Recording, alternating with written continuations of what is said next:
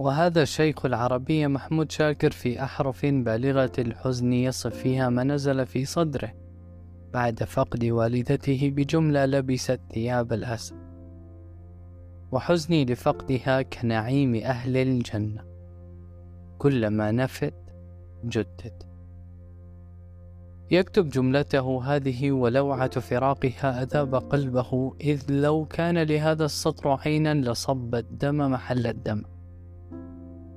يذكر أيام صباه كم بات في حجرها ونشأ فوق كفيها هي طبيبته في مرضه وفي حين وجعه. عاش شابا في أعين الناس صغيرا في عينها يافعا عند خلق الله مدللا في خلده. ما زالت الدنيا تمضي به وهو طفلها الصغير. وإن كان الشيب يغطي عارضه ابتسامتها المشرقة كانت وقوده في ساعات العسر. كانت له من نعيم الله المعجل وفضل الله الكبير وخير ربنا الوثير وبعد عناء سكنت هي بطن الأرض وشاب بعدها قلبه وأصاب داخله ما هد أركان. كلما جهد نفسه أن يفوز بأنسها غلبته مشاعر الفقد وكيف يلام من سراجه المنير انطفأ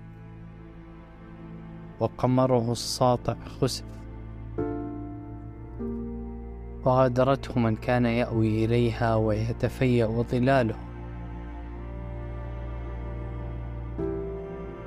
فبعض الصبر يعجز عنه الصبر وبعض الفقد لو كنت صخرة صماء لأصبحت ترابا سهلا.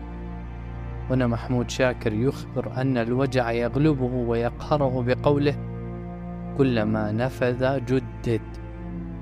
اللهم اجمعه بأمه في جنة الفردوس وفي خاتمة هذه الخاطر. السعيد من فاز بأمه وغنم رضاه.